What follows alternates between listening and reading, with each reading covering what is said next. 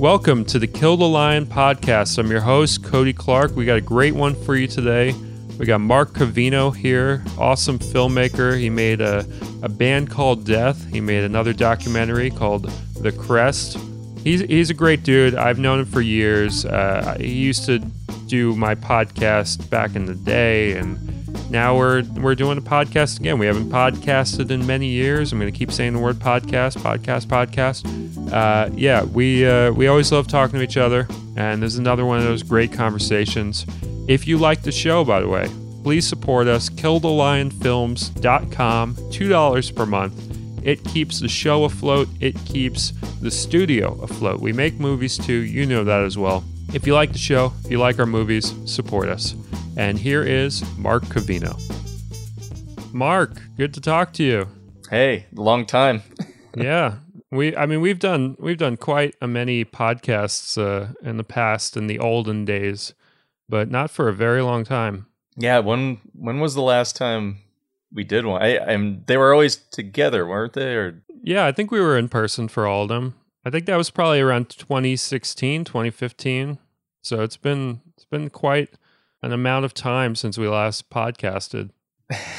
A lot has happened in the world since then. I'd say so. I mean, that's just my opinion, but I think a lot has happened. Yeah. In, in that amount of time.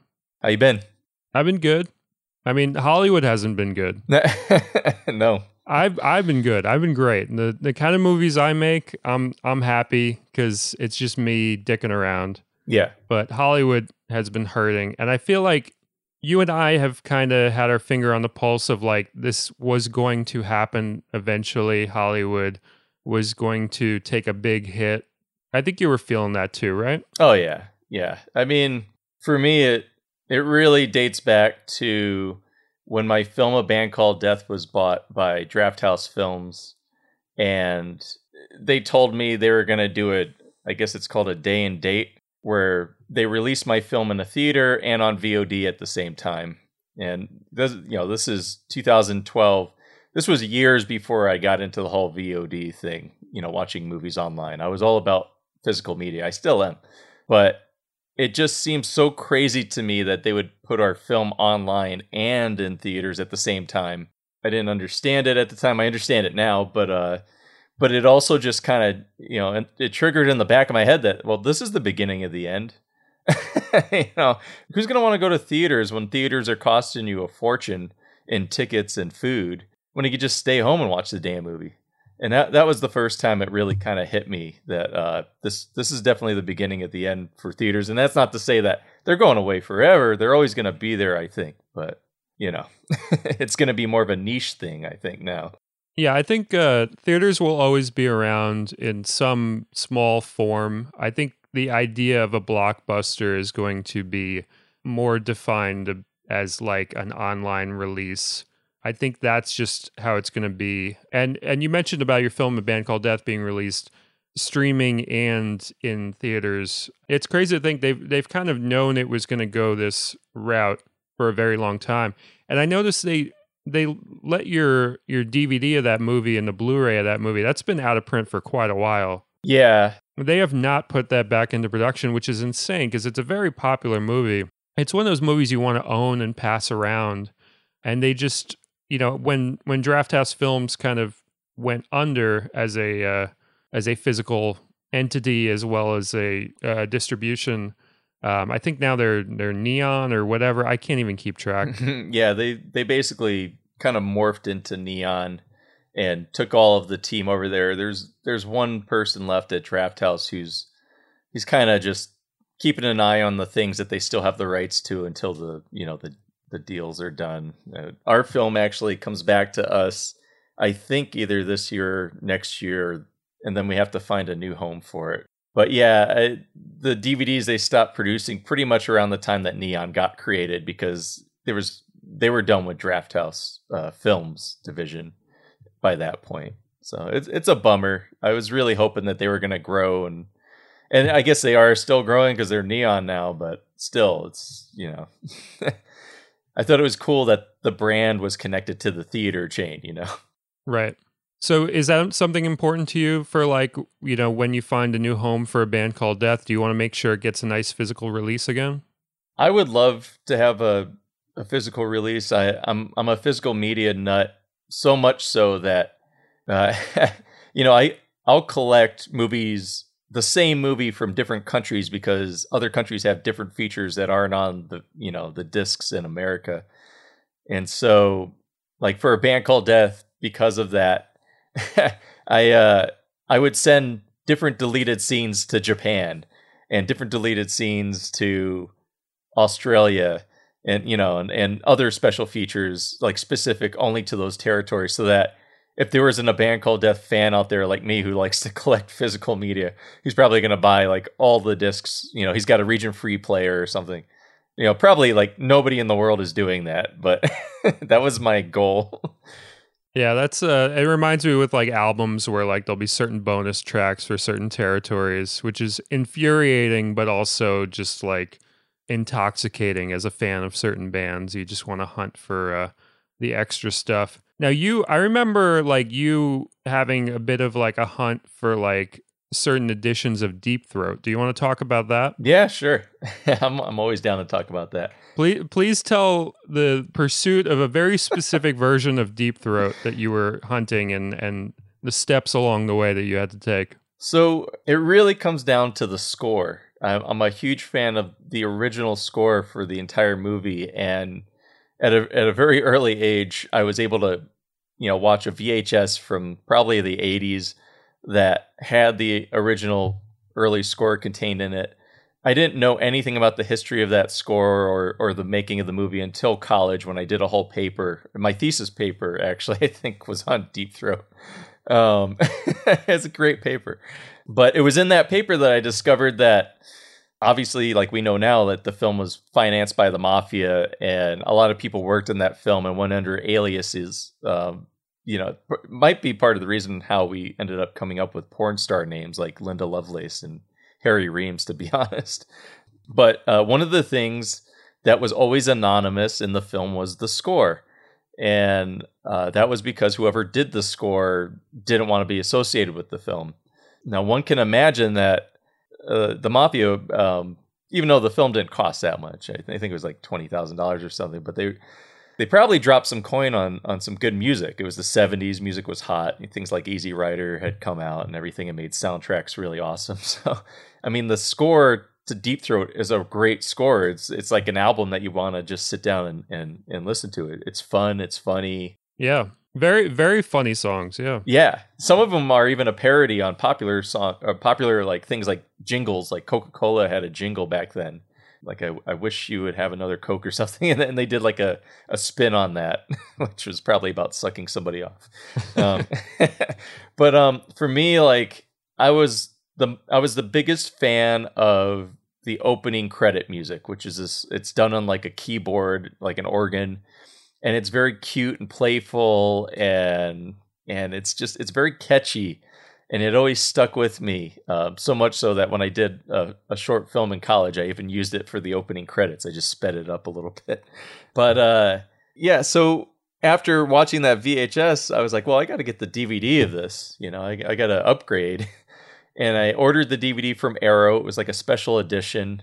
Arrow, not the Arrow that exists today. There's two Arrow companies for distribution. There's the original porn distribution company, Arrow. And then there's the new one that does like genre films. Yeah, like Donnie Darko and whatnot. Yeah, yeah. So I I ordered this like awesome special edition that, you know, I I think, I don't know if I had deleted scenes, but it had like an intro with some famous porn star talking about the history of the film and everything. And, and I got excited to get into it. And as soon as I pressed play, the opening credit music was completely different. It was like generic porn music. And it, boy, did it piss me off. And then there's like maybe two other tracks in the film. For some reason, only these th- like two to three tracks were taken out of the film and new music was put in. And um, and I don't understand why. Like, the other music is obviously from the same band. It's, at least it sounds like it. So did you did you eventually find a good version that had the original music, or did you have to kind of cobble something together? Or well, I, I th- so Germany released. Uh, a newer limited edition on Blu-ray, which has been completely remastered. And I ordered that. It, it literally took a year to get to my house. But uh, it finally got here. It's a great case. It's this big yellow case with the poster on. I love the poster, too. I love everything about the movie. But the transfer is amazing. But same, di- same deal. The opening credit music and the other two songs are completely different. They're the generic porn music. Um, so it was a bummer. You know, I, I paid seventy bucks for that, waited a year to get it, thinking I was, the one thing I do get out of it is, is the best uh, transfer of that film I've ever seen. It's crystal clear. It's beautiful. Um, and it also has the full opening, which had a little, it had a little disclaimer at the opening. I can't even remember what it said. It was something funny, but, but I, I figured, well, obviously the original music was only in, uh, whatever releases came out in the eighties and below. So I had the V H S that one time. I don't have it anymore. I don't even know what happened to it. So I figured, you know, if it was on V H S, it's got to be on Laserdisc. So I, I went on eBay, where I go for all this weird shit. And uh, sure enough, it was on eBay. And um, I placed a bid, ordered it, was excited until the person wrote me back that I bought it from and said that, oh, they can't find it. Aww. And it's like, oh, fuck. Like, this might have been my last shot at getting this. Well, not last shot, but, you know, I've been trying for years to get the original version of this movie. And uh, and then, like, a week went by, and, and that person wrote me back, and like, oh, I found it. It was under a stack of books. so so they, they sent it, and um and sure enough, um it had the original music, so... And it, and it's a Laserdisc, which I happen to think that Laserdisc has pretty awesome audio. So my plan currently is to take the Blu-ray, take the footage from the Blu-ray, and take the audio from the Laserdisc and, and combine the two. And make, like, the ultimate, like, full version of the movie that I guess only I would have. That would be incredible. Yeah. Look, these are the things we go through, you know? Exactly. As, as as film lovers, it is cinema. I don't care what anybody says. It, you know, yeah, it's got porn in it, but it's it's a cinematic movie. It's a really fun movie to watch, and uh, and I hate that. Um, re- really, we can't watch it as it was intended anymore, which sucks. Yeah, what's great is that uh, you know, companies like Vinegar Syndrome have definitely been resurrecting a lot of yeah. those old porn titles and giving them proper transfers and a little bit of love. And, mm-hmm. you know, there, there's this great song in, um, I don't know if you've seen Sweet Young Foxes. No. That's a that's a great one that Vinegar Syndrome put out. That's a one from maybe like eighty-three, eighty-two. And it's got this great title track song of Sweet Young Foxes. It's so nice. Catchy. You could hear it on the radio. It's not like it's got like dirty lyrics or anything. Like it's it's like a banger. Like it's a it's a bona fide catchy pop song. Yeah. And it's just this title opening track to essentially a triple X movie. Yeah. And man, it's just like I, I think people don't necessarily realize a lot of the time how much work, you know, went into a lot of these these classics. Like it was the same amount of work as if you were making, you know, a quote unquote legitimate movie, if not more. Yeah, one hundred percent. I mean, re- remember Up and Coming? That was like one of the biggest budget. It had Linda, no, not Linda, Linda Lovelace. It had Marilyn Chambers in it. And it was like a couple million dollars, like budget mm-hmm. with like aerial shots and stuff. They really did put in the effort up until somewhere in the in the mid eighties. I mean, you know, Boogie Nights is such a perfect example of, of the history of it. Yeah, and I wonder how many people would really know about that if not for Boogie Nights kind of drilling it into people's heads. True, true. My, you know, my whole obsession with with uh, classic, you know, golden age porn came from my own father being in one of them.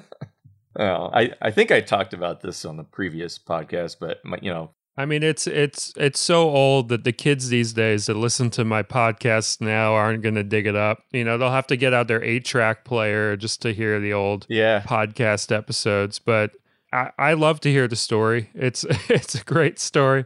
Please share it again. Give it give it some new life on this newfangled podcast of mine. Yeah, sure, definitely. I mean, I remember it was at it was at the dinner table. My dad brought it up in front of people. I don't even know why he brought it up. I was in high school at the time, and uh, maybe I mentioned Marilyn Chambers or something. And uh, maybe somebody had told me about her or something. But uh, my dad was like, I was in a... Oh, no, I remember. Uh, my I was into horror films. And my dad was like, oh, I, I was in... Uh, and he said Wes Craven, but he really meant Sean S. Cunningham. But ironically, they both worked on this movie, by the way. But he's like, I was in uh, Wes Craven's first movie, Mark. And I was like, what? Like, Wes Craven? Like, you didn't tell me this growing up. Like, yeah.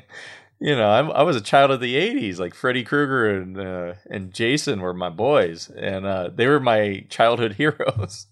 These fucking serial killers, and uh, and so he just told me, he's like, yeah, I was, I was walking on the beach with my wife at the time. It was uh, in Connecticut, maybe, or maybe it was Jones Beach. I can't remember, but uh, he's like, we saw a, a film crew off in the distance, and we just were standing and staring, and and at the time, my dad was like very, I mean, he. Until the day he died, he was always a bodybuilder. So he's a very muscular dude, very good-looking guy, and and his wives have always been pretty. And one of the crew members, you know, like just saw my dad and his wife standing there staring, and they ran over to them, and it was Sean S. Cunningham, who my dad kept calling Wes Craven. and uh, and Sean S. Cunningham, uh, my dad thought, you know, oh, this guy's coming over to, you know, see if my wife wants to be in the scene because there's tons of pretty ladies in the scene. And the guy went right up to my dad and was like, your body's amazing. It's like, do, do you mind like just being in one little scene? You don't even need to act really. You just be yourself. We're, you know, it's it's kind of like, you know, you're going to sit around in a circle. We're going to give you a, a, an actress who's going to play your wife, and and a psycho- psychologist is going to ask you questions about your sex life, and you just have to, you know, answer truthfully. And my dad was like, oh, okay, I guess. so. So they did that, and they gave him this very pretty woman who, you know, has her top off in all of the scenes. and and um, in the scene is my dad sitting around with a bunch of the other couples, and there's a psychologist asking everybody about their sex life. My my dad has always been very religious and and and conservative, and you know he likes the ladies, and that's probably why he did this. But but um, he definitely wasn't one to talk about his sex life out in the open too much. And the shrink finally got to my dad, and he asked my dad, uh, he's like, so Frank, what do you think about oral sex? My dad, he just choked up. He didn't know what to say because he was so shocked that somebody would even ask him that in front of other people. And he just goes, well, uh, that's a really hard thing to say. It's like, without even realizing how funny that sounds. Yeah, it's just a perfect line. Yeah. You could stay up all night and not craft something that perfect. Yeah, exactly. So that's it's a great line, and um and many years later, after he told me about that, I I got obsessed with it, and I started collecting tons of memorabilia from that movie. The movie was called Together. It was directed by Sean S. Cunningham. It was the first feature that Marilyn Chambers was in just before Behind the Green Door. So it was literally like the movie before that. There wasn't really hardcore sex in this one. It was more softcore. Um, and it was done like a documentary, but obviously like all the sex stuff was fake. I mean, not fake, but, you know, it was planned. It wasn't like a documentary where they're filming live things. And, you know, Sean and, and Wes Craven and their team made it because that was how you got a movie made at that time. They figured, you know, like people like sex. Sex is big. Let's make a feature that's all about sex. And, um, and we, you know, they were doing documentaries up until that point. So why not make it a documentary? And that way people won't question why there's a boner in this scene, or or why this girl is completely naked doing backflips. Yeah, it's a great way to get a, get around it for sure. Yeah, yeah, yeah, and and that of course, you know, led to them realizing, well, horror is, is actually pretty hot, and so they went from that to horror. But but my dad said, you know, Sean was such a nice guy. This, you know, Sean S. Cunningham, who my dad kept calling Wes, um, was such a nice guy, um, and and was a good director. He said, not that my dad would even know. But he also said Marilyn Chambers was super nice and kind, and, and there's a couple of scenes where she's just hanging out behind my dad. Uh, it's pretty awesome. I later tracked down the film. The only copy I could find was in Germany on V H S. And uh, so it's all dubbed in German. My dad's dubbed in German with his line. But it's great that I'm able to actually see him on film in that movie, and that it has that it has that connection to icons of mine. You know, idols of mine. Um, I think it's so cool. That's the, uh, that's the, my dad introducing me to the world of porn. And then it was shortly after that, that, um, It might have even been the movie Dick, which was a shitty comedy that came out in the nineties. I remember that one, yeah. You know, Richard Nixon, Dick. Um, and there's this whole joke throughout the movie about Deep Throat, obviously. Uh, but they were confusing the, the uh, source Deep Throat with the porno Deep Throat. And I think that might be where I discovered the movie Deep Throat, I think. It, it's so weird because when I discovered all this stuff about the golden age of porn and how porn films got started and everything, it was at the tail end of my obsession with horror. So I went from horror to porn, and and both have kind of just been my favorites in, of genre, I guess, ever since. Yeah, there's so much to discover. I feel like I, you know, horror. There, there's so much horror. Like, let's be honest. Yeah. There's there's There's more than enough for a lifetime to to dig up, not even counting the new stuff that comes out. And it, it just feels good, like, as a filmmaker, to stumble on a great idea, you know, that, that was had maybe ten, twenty, thirty, forty, fifty, sometimes one hundred years ago. And you get really excited because you feel that kind of kinship where you're like, oh, man, nobody noticed this amazing aspect of this yeah. kind of forgotten whatever. It's a great, it's a great uh, way to discover and, and basically just resurrect so that other people can have their own discoveries as well. Because a lot of these movies, nobody is going to stumble on unless you stumble on it yourself. Yeah, like me and me and Chloe, we we were watching this one, this porn from Vinegar Syndrome the other night, which was called uh, "The Erotic Adventures of Candy" or something, mm-hmm. and it's a it, it's the one that that stars uh, Thora Birch's mom. Oh yeah, she was in Deep Throat. Yeah, she's she's awesome. She's got a great vibe in the in the Candy one we watched. And there's moments of that movie that feel straight out of like an early Todd Solondz film.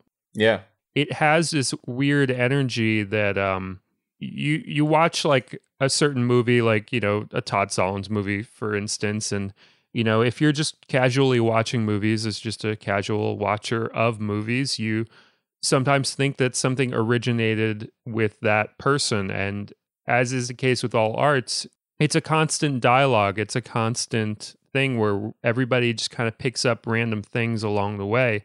And for all I know, he could have seen that movie and been a little bit inspired by the vibe. It's not, it's yeah. not unheard of for great artists of any genre to just chance hear something or chance see something, and it just gets under your skin and, and becomes something you can draw from, for sure. I mean, look at Paul Thomas Anderson, how much he's he's taken from that whole industry. Oh, absolutely. Um, and, and and he's created amazing art from that. Um, I, I'm still blown away. I was thinking the other day, I'm still blown away that Boogie Nights even got made and financed by a Hollywood studio. Yeah, it's so it's so crazy to think about. Um, it certainly would have been wouldn't have been done today, and probably wouldn't have been done right before when it hit. You know, it was this it was this moment in time, this wormhole that opened that that allowed it to be to be made, for sure. Now, with your own films, do you feel like, you know, something like A Band Called Death, would that have been more difficult to make today? Would like was there a sweet spot, because that movie really hit and was part of the the zeitgeist of the time? That that's a movie a lot of people have seen, and even if they haven't seen it, they're familiar with the movie and know that it's it's supposed to be a good documentary. It just has that yeah. um, associated with it. Did that feel like that kind of thing where like that was this perfect moment for that? It was, um, you know, with everything from the people that I was around and uh, the gear that I had at the time, although I guess you could say things have gotten smaller since then in terms of gear, but uh, but definitely like that one camera I used, the H V X two hundred, was like a one-man band with great audio and great visual that I could control by myself, so I could be a one-man crew, which allowed for more, you know, kind of personal uh, connection with, with the guys. Um, That's a camera that like you don't really see used too much right now, but I, I've noticed that Um, skateboarders love that camera. So yeah. skateboarders will still use that to this day and will like fetishize that and other other like small three C C D type cameras because they're just yeah. really good for shooting skateboard stuff. I guess I guess the big thing is these days um, we we probably would have had more trouble.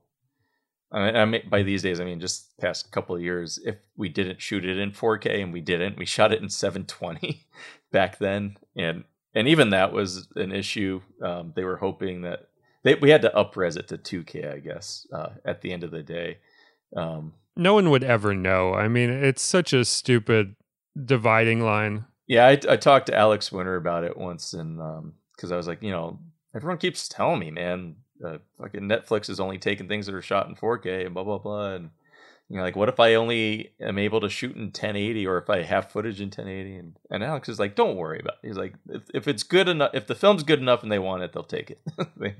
Yeah, I mean, have you heard the thing about uh that movie Life of Pi? The uh, do you remember that movie, the Ang Lee movie? I do. Um, that was ten eighty p. Oh, it was? Oh, wow. And it was shown in theaters, and it was this secret experiment that they did to see if they could get away with it. Interesting. And they did. Nobody complained, or, you know, there wasn't uproar in the streets. It was a ten eighty p movie. I mean, I, I constantly keep telling, you know, young people trying to make movies or saying that they want to make movies. I'm, I keep telling them, like, you could literally make a movie with an old V H S camera from the eighties if your script is good enough. Like, just... spend the time on the story. Don't worry about how it looks. And and if all you have is a V H S camera, write, you know, write something that kind of connects with that, you know, atmosphere. Yeah. There, and there's also, there's that first wave of uh, camcorders, which, you know, you can get a certain color and a certain light that you can't get with later stuff. Like yeah. the tube, the ones with actual tubes in there, you know, the, like the early, like they were called like, they were just called like, um, video cameras, because they didn't have, they weren't camcorders because they didn't have a recorder mm-hmm. built into it. You kind of had to output to something. But nowadays you can get like a, you know, a digital kind of recorder box that you can just output straight to from one of these old video cameras. And you get this kind of like color and light that, like, if you watch old episodes of like Doctor Who from the eighties, or if you watch, yeah. you know, T V shows like Soap or whatever, from like late seventies, early eighties, there's a certain color and a certain haziness that's really attractive. And those are those are cameras that are three tubes, but if you get even just like a one tube thing, you can output it better than they ever could back in the day.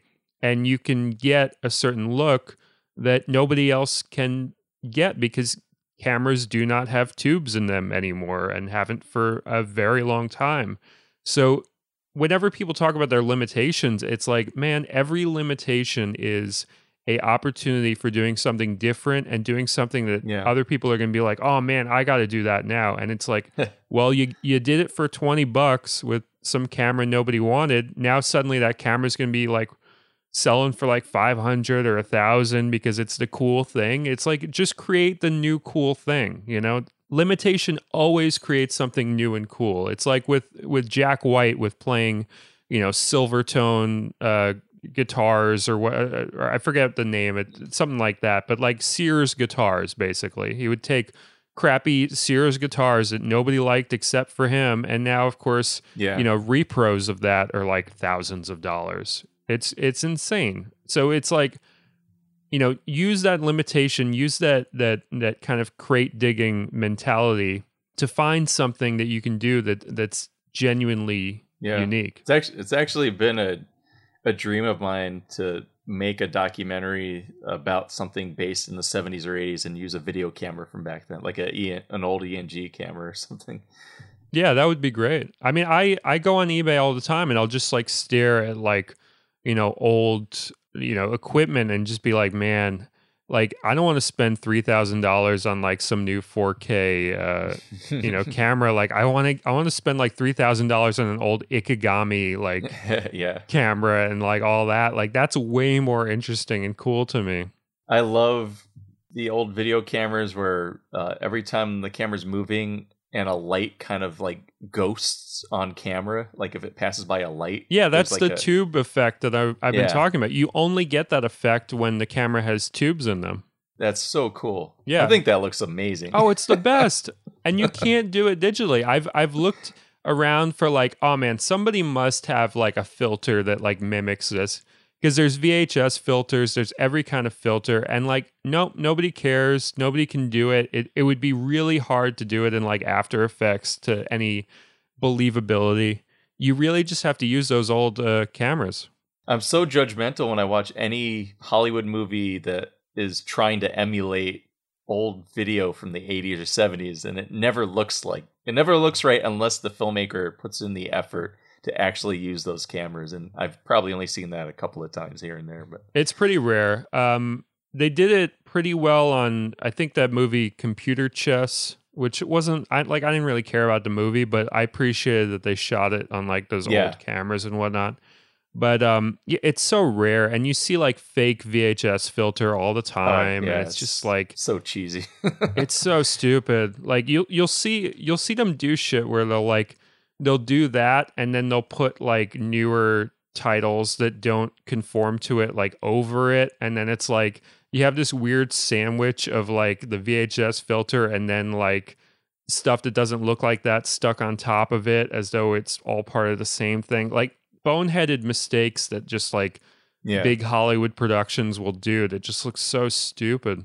It, it's very circular in that like the less you have to work with, sometimes the better you, a chance you have of doing something authentic that like, yeah. you know, bigger productions just cannot think to do, because the solution really is just get an old camera and run it through it or whatever. In, in A Band Called Death, they had some reenactment footage to film, and I, I knew I wanted it to look like, you know, super eight millimeter footage, you know, so like from a camera that they could have had back in the seventies when they were practicing. And I also knew that no matter what digital effects we try for like H D footage, it's just going to look like imitation Super eight. It's got to be film. And the cool thing these days is film is fucking cheap. So yeah. I uh, I went to my local camera store that was in town, and they actually had a Super eight to rent, and the cartridges were like ten bucks a piece, I think, maybe even less. And I just went out for a day with like maybe six cartridges, and I just filmed the guys dressed as the death. I, I filmed the Sons of Death dressed as their father and uncle, and and and, uh, and just filmed them all over town with just that camera, you know? Yeah, God bless you for doing it real, man. Yeah. And it's funny because like eight, Like Super eight has kind of had a a resurgence. Like I've noticed like on YouTube, there'll be music videos that are shot on Super eight, and like kids in the comments being like, how'd you do that effect? And whatever. And it's like, it's just, no, you just do it. You yeah. actually do the thing, and it then you don't have to, don't have to worry about it looking right. It'll just look how it looks. I, I've I've been around so many filmmakers like trying to think about how, you know, oh man, I, I got this one scene, it's got to look like it was shot on the news in the nineteen eighties. And, you know, he's like thinking about all these plugins and everything and After Effects. I'm just like, dude, just track down the fucking camera that they used back then. You've gone through all this trouble. Yeah, it's, and you can also like take like the lenses off of these old cameras. Like if you, mm-hmm. if you have like, I mean, there's an adapter for everything. Let's let's be honest. Like, there's Yeah.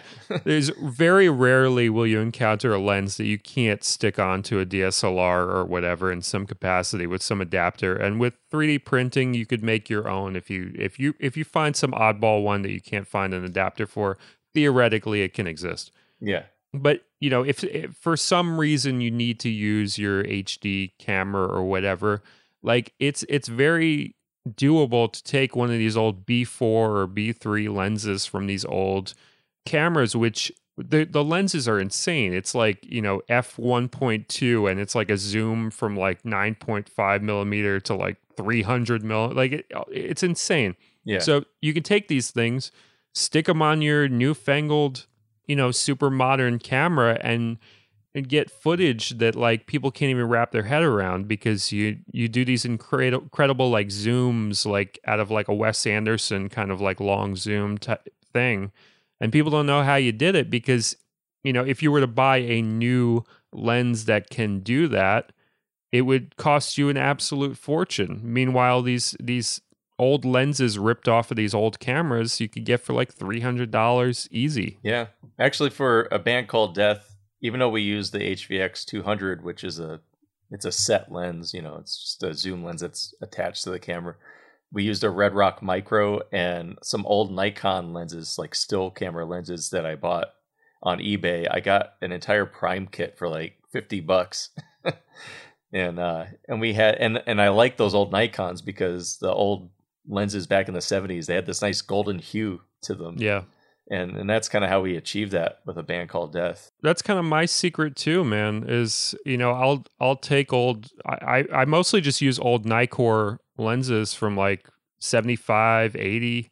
My my go-to lens is a twenty-eight millimeter f two point eight A I S Nikkor that I used for Ramekin and Mute Date and, and whatever else. And that's just, people will ask like how how to shoot something that I shot. And it's like, the lens, first of all, will tell you how to use it, you know, mm-hmm. just by looking through it and seeing like, all right, well, this gives me a little bit of distortion if I do this type of shot, or, you know, I don't I don't really get the focus I want with that that type of shot. It it guides you as you use it towards its sweet spot. And then once you find its sweet spot and you're properly white balanced or whatever, and you're in focus, like, there you go. You get a movie that looks like a Cody Clarke movie if you use that same equipment. I'm my style is just me arriving at what my lens is good at and what my camera is good at. Yeah, totally.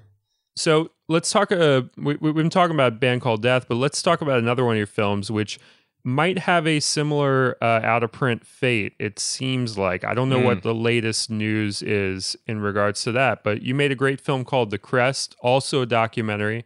I love both of your movies. I I, I think I think they're both incredible uh, documentaries. Very different, but also very much the same in that they're about family and about uh, togetherness in that regard. They're, they're just kind of warm movies. Where can people best see The Crest? It's it's a surfing movie. It's a movie about family. I don't want to give too much away to the uninitiated, but where where's the best place for them right now to watch that? Like if they're going to watch it tonight, let's say. Um, I, I believe it's pretty much on a lot of the V O D platforms minus Hulu and Netflix currently. It's on Amazon for V O D. It's on Pluto, uh, Tubi. Tubi I love, by the way. Um, a lot of people love Tubi. I haven't spent too much time on it yet, but like yeah. general consensus is like that's like the unsung best one. It seems like Tubi decided that they're going to take all of like the the really out there genre, you know, like grindhouse type movies. like uh and they, you know, they have like all of the Full Moon Entertainment. They have just about every movie that you would ever see on U S A Up All Night back in the day. Nice. Um, and, you know, it has commercials, but it's not that bad. And I, I think I discovered if you watch Tubi on your laptop, you don't have any commercials if you turn off uh, ads on your computer or something. Because I every time I watch a movie on my laptop, I don't see any commercials. Um, but, uh, yeah, it's pretty much, you know, it's on Amazon. But uh, there used to be physical uh, media version of it on Amazon. But I don't think it's going to be on there anymore with what Amazon is doing because...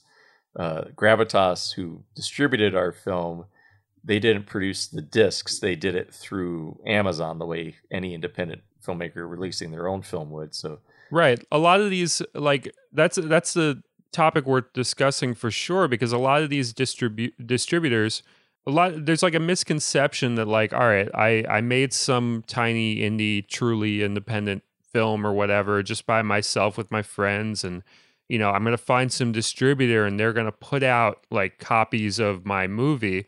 Whereas like a lot of these places, you know, some still do, but a lot of them were just using Amazon's media on demand service. So they would buy up your movie for X amount of years or whatever, and they would just do essentially what you could have done on your laptop yourself, which is just make an account and do your own made on demand printing.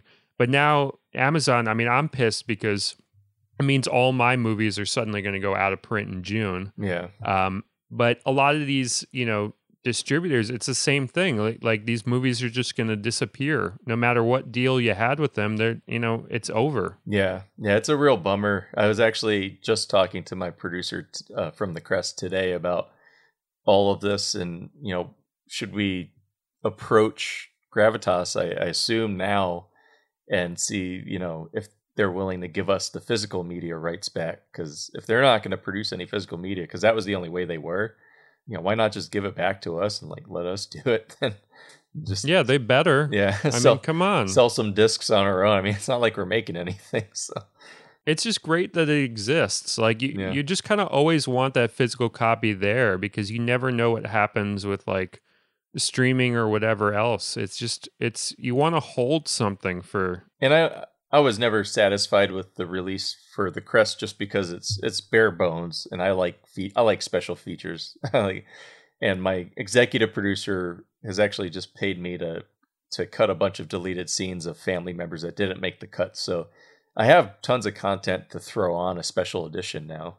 It's just a matter of like, well, if I do that, like, let's get the rights back so we could sell it and make money off of it. Yeah, so ideally you get the rights back for Band Called Death, you get the rights back for Crest, and we've got these like super duper like box set, like giant, like overblown packages where you've got like a Blu-ray, a D V D, a, a C D of the soundtrack, like all this craziness. It was a good thing that I saved those deleted scenes that I didn't put in America for, you know, that I gave to all the other countries. It's a good thing I didn't do that because now when we do a new release, it's going to have more footage than what was on the last one. Yeah. Um, so I, I guess that was a good call on my part, even though the original plan was kind of stupid. So I want to ask you about, you know, making documentaries. You know, you've you made two in the last, I don't know how many years, ten, fifteen years or so. It's a very slow process, but it seems like it's exacerbated by the Hollywood system as far as getting stuff made. Mm-hmm. What's been your experience? I mean, because you, you're somebody, you, you, if it were up to you, you'd be making movies all the time, I feel like. Yeah. Oh, totally. Yeah. So what what do you think slows it down? Because a lot of people that listen to this show are making their own stuff or want to. And, you know, they might have these ideas about, you know, the studio system is like the legitimate way to go or whatever. What's been your experience as far as trying to get stuff made that way? The past, uh, I guess, since A Band Called Death was re- released, but I've learned a lot about the business end of of the film business, I guess. And um, it's really discouraging when you, you see where it's gone and where it's going. And it, they really like, um, I've always wanted to be a filmmaker who makes films for Hollywood. Like that's always been the dream for me. um, I wanted to make films for Hollywood, but we're also like films that kind of, you know, push things like Boogie Nights or like Fight Club, you know? Um, Those days are, are long gone. Like, I don't think we're going to see content coming out of Hollywood anymore like that. It's all going to be comic books or, you know, big budget spectacles, you know, whatever movie they let Christopher Nolan make. Yeah, it doesn't, it, I mean, maybe the Safdie brothers can squeeze a couple out, you yeah, know, like more. That's a good example. But like, other than that, I mean, even got, even great guys like Sean Baker or whatever. Yeah. Like, they, they have a really hard time getting stuff out too. It, it's really sad how much they just don't care out there. I, I mean, I'm not going to talk about the film, but uh, my current film that I've been on for four years trying to find money for, it's been impossible. I spent this past year pitching every major studio all over the world, like every major studio in Hollywood and Europe, and um, and everybody said no. And it, it became pretty obvious that these gatekeepers, they have their own internal projects and that's all they care about. And they, they have their own homies and that's all they care about. The, you know, the Safdie brothers are a good point of how there's great artists being able to like figure out the system and get in there. But, um, but they're also, you know, lucky enough to, you know, they made that first film that really convinced A twenty-four to just be like, yeah, we're going to finance every single one of your movies. There aren't that many people outside of them that they're going to do that for. Like they, yeah, only... there just aren't that many seats at the table other exactly. than the ones that have been filled for that's for the, ages. That's by the suits, problem. Yeah, and um, and even me with like A Band Called Death and and having, you know, the help of Scott Mosier as my producer on that, and and like that doesn't mean anything.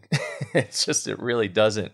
You really have to have deep, deep, deep rooted connections to these people to to have them open the door for you. And and it's less about quality, I found out, and less about the story, which is just very, I mean, I guess we always knew this, but uh, I don't know. It, it's the, this past year was crushing for me because uh, we had a project that I think was uh, given what's going on in the world, very uh, contemporary in a way. And it's an important story, and it's it's based on a very popular icon whose story hasn't been told. And and it's just like, it just seemed like no matter what we said, no matter how good our pitch kit was, and our pitch kit was amazing. We we actually put years into the pitch kit, like two to three years getting it to where it is. It just didn't matter. You could tell in their voices that, you know, let's just get this phone call over with so that we can get back to the five people we're working with nonstop every year. Right. And this is, a, I mean, this is a project that, you know, the people of the world would be clamoring to see, I feel, you know, yeah. This is, I mean, I, I won't, I kind of know what you're talking about and know the project. I'm not going to reveal it. You can't reveal it, but yeah, yeah. This is, this is a film that tells a story that needs to be told about, uh, about a very important figure, you know, in the world, in entertainment. That, and um, I also, I, I talked to, I won't say his name, but I talked to a very famous person who makes documentaries as well. And um, I was just like, this is happening to me. Like, it, I don't, like, is this normal? And he was like, oh yeah. He's like, I, I went at it for five years and every single studio said no. And this is a guy who's a famous actor slash director. um, every studio said no to him, to his project that seemed like a sure thing to me. If I was running a studio, like, yeah, I would finance that for this amount of money. That's nothing for us. And he ended up having to just find private equity uh, at the end of the day to make it. But that allowed him to make it actually his film as opposed to their film. Like he, he had a lot more creative control that way. Uh, that's where I think I am with this film. I think the only way to make it is through private equity, but there's, there's a whole bunch of other dramatic issues with this current film. But yeah, it's just, it's very discouraging to see. And, and, and it is inspiring um, to see people who are able to just keep making films and, and not care about getting their film picked up by one of these places or getting their film financed by, by one of these places. But the kind of films that I constantly want to make just require a lot of money. It sucks. Yeah, it really does suck. Um, you know, I could just go back to the Band Called Death days and just grab my camera and go out there and do it all on my own. But boy, was that a struggle for five years to get that film done.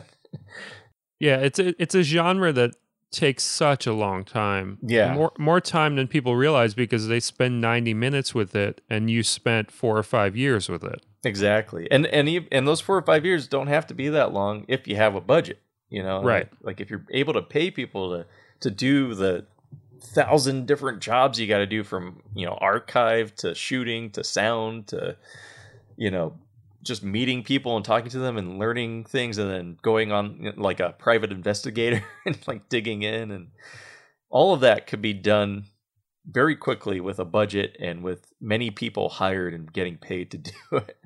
You know, that poor guy that made uh, Act of Killing spent nine years on that film. And and people see it now and they don't think about that. She's like, wow. Yeah, nobody nobody really thinks about it. It's it's kind of beautiful because you want them to have an experience divorced of all that yeah. you went through. Mm-hmm. But at the same time, then they expect, all right, then tomorrow I could I should be able to watch another couple of films by him as well. And they don't understand, you know, the craziness of the of the studio process and all that. Yeah. And just the, I mean, there's just so much bloat with with Hollywood, and like the amount of money that you would really need to do what you want to do with your next projects. I mean, it, we're not talking about you're trying to make like Avatar or something. Exactly. You know, we're we're talking about like a shaving of a shaving of a shaving of like, a, as far as like a budget of what you're looking for.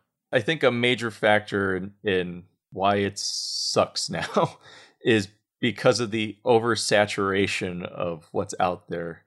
With these studios, they're thinking, well, I don't need to finance this film. There's like one hundred kids behind this kid that made these other films. We could just pick these up for a couple of pennies, um, which is what they're doing. They're picking these films up for pennies. I mean, you know, not to get into numbers, but The Crest and A Band Called Death weren't bought for a lot of money, you know, considering what went into them. Um, and it's getting worse. A friend of mine, you know, just sold his film recently for twelve hundred bucks and the company owns it for ten years. Oh man. But you know, that's what they're paying. And some of them are asking them, you know, some of these distribution companies are just being like, just give me your film for free. You know, you want exposure and we'll give it to you. But then, you know, what comes with that is they just take your film and they put it in with a bunch of like four hundred other films. And then they sell that bundle to all these V O D platforms for a set price. And, you know, you're barely making anything then, because your film's getting, you know, swallowed with four hundred other films. And they don't put any effort into dish, into uh, marketing and P and R or advertising. They don't do that at all for any indie people anymore. That's all on you. Uh, the only things, the only films that they ever promote now are films with movie stars in them, or films that are like very popular in the festival, like a film that won Sundance per se. You know, um, but outside of that, it's it's all on you. You really you got to hire your own P R team, or at least do a grassroots effort, and that's not easy. So being that being that it's all on you, you know, what would you tell kids that are just getting into making their first films? Because I always say, you know, make it yourself, make it, you know, with whatever resources you have, do do the best thing you can do as far as like your resources. So like if you live in the suburbs, shoot something in the suburbs. Don't shoot yeah. some like gritty, like, you know, urban thing that like you have to like, you know, bend over backwards to find places to shoot. Like, use your free production values that you have around you. Like, you know, I just today, this is a perfect example. I was walking down my block, and I've I've shot a bunch of movies in my house, but I'm walking down my block, and there's a movie shoot going on in a brownstone, much like the one that I live in, mm-hmm. um, just down the block. So you have, you know, all the you know, grip stuff, all the, the craft services out front of all that. And they're pay- they're paying like six figures to shoot in any of these brownstones. I know because I, you know, I, I have friends that have had movies or, or episodes of T V shows shot in their house or whatever in this neighborhood. So it's, it's an insane amount of money that if I were to pay to shoot in a brownstone, yeah, I would be paying that amount of money. Mm-hmm. But it's free for me because it's where I live. So if yeah. you put a value to where you live or your surroundings and you kind of add it up, you realize, holy crap, I'm not making like a five hundred dollars movie. I'm making like a movie for a lot of money if I add up all my free production values. Mm-hmm. And like walking walking by this production, by the way, it, it was it was really sad because it's one of those things where like, you know, right in front of the brownstone, it's all these like craft service tables or whatever. And it's, you know, Gatorade and Dorito bags and all this stuff. And they had this guy like guarding the craft services, just a guy in a suit that's just paid to stand there like all day long guarding the craft services. So God forbid, like a hungry person walks by, you know, grabs a Gatorade or something. Like yeah. this guy is getting paid X amount a day just to stand there and make sure that nobody steals like a dollar Gatorade or a dollar Dorito bag or whatever. Yeah. And it's just like, that's so gross to me. And I, I, th- that's the kind of making movies that I never want to be a part of. You know, I don't, I don't want to be a part of something that feels like that. I want to be part of something that feels closer to what I did when I was just starting out, which is just yeah. me and a camcorder and my friends dicking around and figuring it out. And I would say that, you know, kids starting out, you're, you're closer to doing a great thing than you realize. You know, it's, it's just knowing how to use a camera, knowing how to record sound well. These things you can pick up and learn, and then it's just about your surroundings. So let's say, let's say a kid wants to make a documentary. Let's mm. say somebody looks up to Mark. What, what's your advice for somebody trying to do a documentary on their own, or, or what they should stay away from, what they should, what they should focus on? I would say run. Don't do it. Don't do it. No. So just don't even make a documentary. That's the jaded part of me. Right. um, well, you, I mean, you like, you like smaller, you know, st- yeah. smaller documentaries too. I mean, you, you know, there's, there's great ones like that. I mean, after the four years of the current film and being put through the ringer with just about everything that I could get thrown at me, I, I yearn for those days of just making a film with my friends. Uh, I hate this working with a bigger budget. Shit, it sucks. Yeah. It's so soul sucking, and it, it's sucking all the creativity and passion out of me. Um, uh, luckily, I, I got this new project that kind of fell on my lap, which is helping reinvigorate things. But but um, but it's like a short film type thing. But still, it's uh, yeah. I would I would say a lot of what you said. Um, you know, your best camera's in your pocket, the fucking iPhone. Yeah, these things are insane. I kn- I know, like, and I've heard all of the Q and A's and everything, and, and and I've been on, you know, this Clubhouse a lot lately, listening to kids be like, yeah, you know, filmmakers always say just use your iPhone, but, you know, what's his name, Sean Baker, you know, he also had, like, you know, this amount of money and this much crew and this and that. I'm like, yeah, yeah, yeah, but still, you know, use yeah, an iPhone. I, they're so spoiled, man. I mean, I I shot Attack of the Giant Blurry Finger on an iPhone six. Yeah. You know, you, you can do it. That movie, like, I'll, I I get people that are telling me, like, oh, that's your best looking movie. Yeah. And it's like, it's because it's how you use it, man. It's it's what you get out of what you're using, you know? And if you have a good enough story, like I said, it's really hard to, as long as your story is good, you know, and, and your actors are doing, you know, what's needed to suit that story, I think it's really hard to lose. um, yeah. You know, just keeping the audience engaged, you know, and, and you're right about the location thing. I, so lately I've been really down, and um, I've been thinking about how much I don't want to make films anymore, uh, just because of what I've been through with this thing. And, and a lot of that, again, is because I haven't been making films. I've just been dealing with the business side of things, and that's a nightmare, and that's not making films to me. Um, but I've been dreaming lately about writing a screenplay, and I haven't written in years, but I really, either I write it or I get someone else to write it, but I really want to make a film based in Vermont, um, because it's a location that Hollywood can't touch. They can't afford to film there. And, and they've only been there a handful of times. And the films they shot there have been super iconic, you know, like Beetlejuice or The Trouble with Harry, mm. or, or What Lies Beneath, you know, even, um, but, uh, Trouble with Harry is a gorgeous looking movie, by the very, way. Very beautiful film. Oh my God. The the Technicolor on that movie is insane. Exactly. And um and then, you know, Vermont looks like a backdrop. It just the because there's zoning rules out there, they don't have billboard signs, you know, power lines are underground most of the time, most places, I mean. And and the and the scenery, like in the fall time with foliage, and the houses are from the eighteen hundreds, so you could do a period piece. Like, so many possibilities up there. And I've just been yearning to just, like, come up with something to just be like, fuck Georgia, fuck my plans with this film. I don't think this film will happen. I'm just going to go back to Vermont and just make a narrative, because narrative is what I want to make anyway. Um, so that's that's been in the back of my head a lot lately. Um, and I and I know people up there. I, my friend has the only G and E company up there practically. So I have enough equipment, you know, I have the cameras and the lights, and he's willing to, like, let me use it for free. And I have friends up there who are willing to work on it for little to nothing, you know? Well, I want to see it. I, w- I want to see that, you know, homegrown narrative movie out of you. I think that's, it, it's going to reinvigorate you. It's going to just feel good to just be out there in Vermont doing something. Yeah. Yeah. I need to, I need to do something to see if I still have that spark to want to create, because, again, four years of sitting on my ass and just pushing hard every single day, like with phone calls and research, and yeah, it hasn't been fun.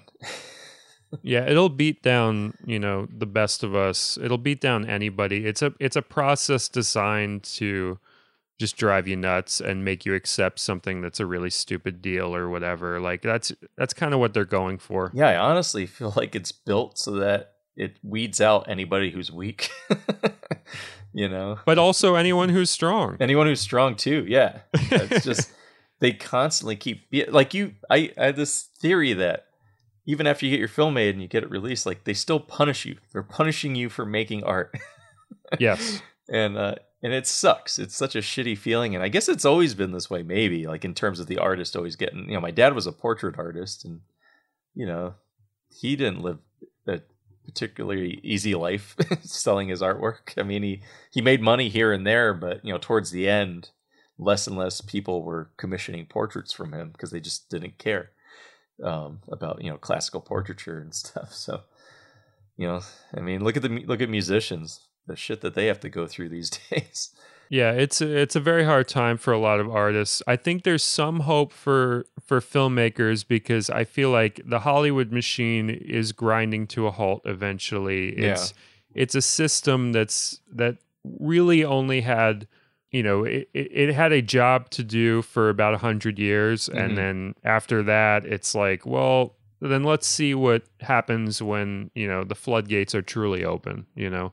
YouTube was kind of a, a, a glimpse into that, but I feel like we're just starting to see yeah. what the world can really do when when film is democratized and anybody's making movies. I mean, I, I remember teaching film. I taught at a film college in Vermont for a year or two, and uh, I asked my film, I think it was film production two, I asked my film two students, you know, what kind of films do you want to make? You know, what inspires you? And almost all of them said YouTube videos. Yeah. That's all that it's, uh, it's understandable. Like, I mean, I, I get the, like, a lot of stuff on YouTube's just like, for lack of a better term, content, you know. There's, it's just like, it, it fills time. It's people opening up toys or whatever. Yeah. It's, it's whatever. But, you know, luckily there's, there's people that, you know, breakthrough on YouTube. My my friend Joel Haver has been doing incredible stuff on YouTube, and mm-hmm. has been he, he's he's close to a million followers now, and he's just he's a guy like me or you who's just, you know, making good quality, you know, shorts and stuff where it's like he he's he's a pure artist, yeah. and he's he's doing well on that platform despite the platform. So mm-hmm.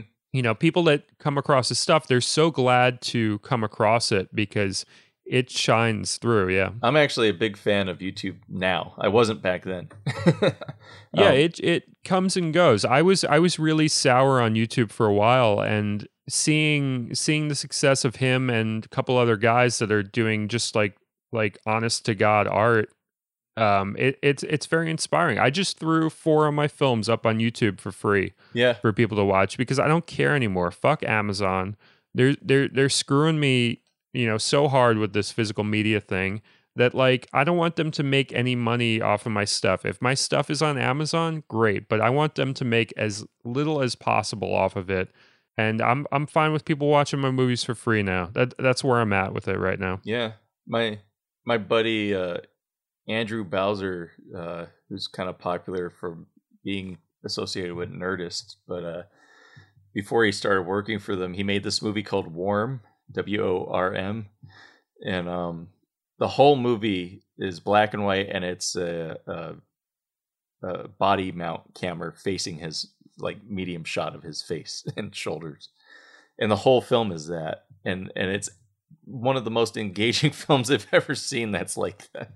And it, and it was one of the first I've seen like that. I haven't seen many like that. Like Hardcore Henry is, I guess, one where the camera's always on the guy, but this was facing him the entire time. And so, like, you're hearing things happen, and then you kind of get glimpses of things as he turns around, and a really intense film that is quick and to the point. It's like eighty minutes. And I swear to God, this to me was like revolutionary when I saw it, uh, because there's only one cut in the whole movie.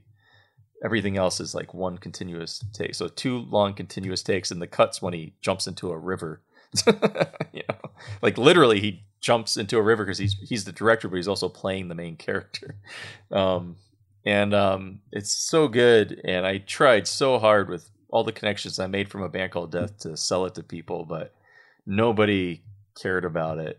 And uh, And I tried, but, you know, I assumed he finally got distribution somewhere, or maybe even through the Nerdist. But yeah, a couple of years later, he just threw it on YouTube. It's just, you know, like, no one's going to buy it and no one's going to release it. So fuck it. Like, I want people to see it. Yeah. And you never know who who's going to see that and then be inspired to make something else that's, that's groundbreaking and cool. Like, I, I've been really happy to see, you know, the few comments I've gotten so far, because I don't think people realize my stuff's, you know, on there for free yet. But, like, the people that have checked it out, it's a different audience than the people that would check it out on Amazon. It's more of a uh, mm-hmm. you know, homegrown people that want to do the kind of thing I'm doing audience, where they they check out my stuff and they're they're really interested in what I'm doing. So it's it's reaching a uh, a different audience for sure. So uh you know, I don't know if you've heard the other episodes yet, but we always close out the show with a little uh uh segment I call Stupid Questions, where I just come up with the stupidest questions I could possibly ask you, and that's just kind of our segue out of here. So uh, if you if you are down to answer some stupid questions, I will definitely give you some stupid questions. I, I've been asked nothing but stupid questions my entire life. All right. So my first stupid question, okay? Is it, now, let me let me preface this. This is a, I know these questions are stupid, okay? Okay. You know, I, I'm asking them because I know they're stupid, but they, they serve a purpose too. So my first stupid question will be, hey, man, do you know there's like another band called Death, right? You know there's like two bands called Death, right? Yeah. Yeah, that's a, a question. Yeah. That's a question. You did you know that? Did you know that there's another band called I, Death? I did. Yeah, there's a death metal band, and uh, yeah, we kind of butted heads briefly when our film came out. That's a great stupid question. By the way, that's that's a stupid question that I, I, I asked our producers when we were making the film, when they were trying to they were trying to name our film A Band Called Death, because I didn't like that name at first. I was like, you guys do realize there's another band called Death out there. If so, I was the if I was the metal band, I would have done a documentary called like Another Band Called Death. Oh, that would have been awesome. That would have been uh, great. And I yeah. would have hired you to do it. Yeah. I know. I'm kind of I, I think they did make one. They made a doc, and I'm kind of pissed that they didn't ask me. Yeah. But I thought that would have been funny. So that's a, that's the first stupid question. Uh, second stupid question. Okay, so like, when you made The Crest, did you have to like buy the rights to like the the word crest, because it's like like was that okay that you could use Crest, because that's like a, you know, a product, it's like a company? Yeah, we um we had many business meetings with the uh, toothpaste company, and and uh, we agreed that as long as uh, we show one shot of somebody brushing their teeth in the movie, we're good. So. See, that's good to know for the filmmakers out there. You know, if you want to call your movie Crest, that's that's the kind of thing you have to deal with. People learn things on this show. Yeah. Those are great. Yeah, stupid questions, I told you. All right, so Mark, it, it's been great talking to you again. uh i i love you, buddy, and uh I hope everybody listening at home checks out uh your movies if they haven't seen them already. The Crest, A Band Called Death. These are great movies. He's a great guy. And uh, where where can people find you on the internet if they want to, like, you know, harangue you with more stupid questions, or if they want to reach out to you and let let you know how much they like your stuff? W- what's the best way to reach you? Um, well, I'm on I'm on Twitter. I'm double checking my uh, my name on Twitter because it's been a while. It's a, a at Mark Covino, so M A R K C O V I N O. I'm also on Instagram, which I believe is at M Covino, so just my first initial and then Covino. And then I'm I'm on the Clubhouse if anybody's on there. Um, I've been having fun on there lately, but uh, I keep forgetting to I keep forgetting to sign up. I have a couple invites from people, and I just always forget to sign up. But I hear people are are having really good discussions on there related to film. Yeah, I, and and other things too. I um I've been in a couple of, you know, health and wellness uh, discussion rooms, and I was in a great discussion room on cancel culture. And what I love about Clubhouse is uh, it seems to weed out all of the uh, the trolls, or most of the trolls. Um, like nobody's like yelling at another person. Like they're all just having a very serious, in-depth conversation, and and. coming to an understanding of both sides by the end of the conversation. It's really awesome. That's great to hear. That's a, that's what you want out of, uh, yeah. You know, so if something new is going to come out, you don't want it to be the same old bullshit, no. social media, angry mob kind of stuff. You want something that's, that's a little bit better. Yeah. I, I really do enjoy it. Um, there, you can fall down a rabbit hole for sure. And that's dangerous. I mean, you know, there's some chat rooms that you could just sit there and veg out listening to for hours and hours. But, but, uh, but yeah, a lot of great conversations going on. A lot of amazing guests like Shane Black and, and Tony Kaye, and, uh, you know, David Spade was on the other night. David Spade was on for the first time. He started with like a couple hundred followers, and within ten minutes he had over a thousand and like one thousand five hundred. Nice. Um, but, you know, like outside of them, it's just like a huge community of like-minded people, you know, or not even like-minded people, but just people that are just looking to have conversations about anything from, you know, health to filmmaking to, you know, riding a boat. You know, there's a there's a chat room, literally, you know, there's an alien chat room I was in last night. A bunch of people talking about being abducted by aliens, which they're ser- they're serious, man. And, and, you know, hey, I'm not saying I don't believe them, but it's very entertaining to listen to. Yeah, that sounds that sounds like a lot of fun. So I, I'm definitely gonna have to finally click my invite and and get on there and check it out. All right, Mark, great talking to you as always. Thank you for being on the show, and uh, hope to talk to you again soon. Thanks, man. Thanks, thanks for having me come back. This this was fun. Thank you all for listening, and uh, as always, please support the show. two dollars per month, kill the lion films dot com. You're supporting not just the show, but the studio as well. You keep us making movies. You keep us making podcasts with your support. See you soon.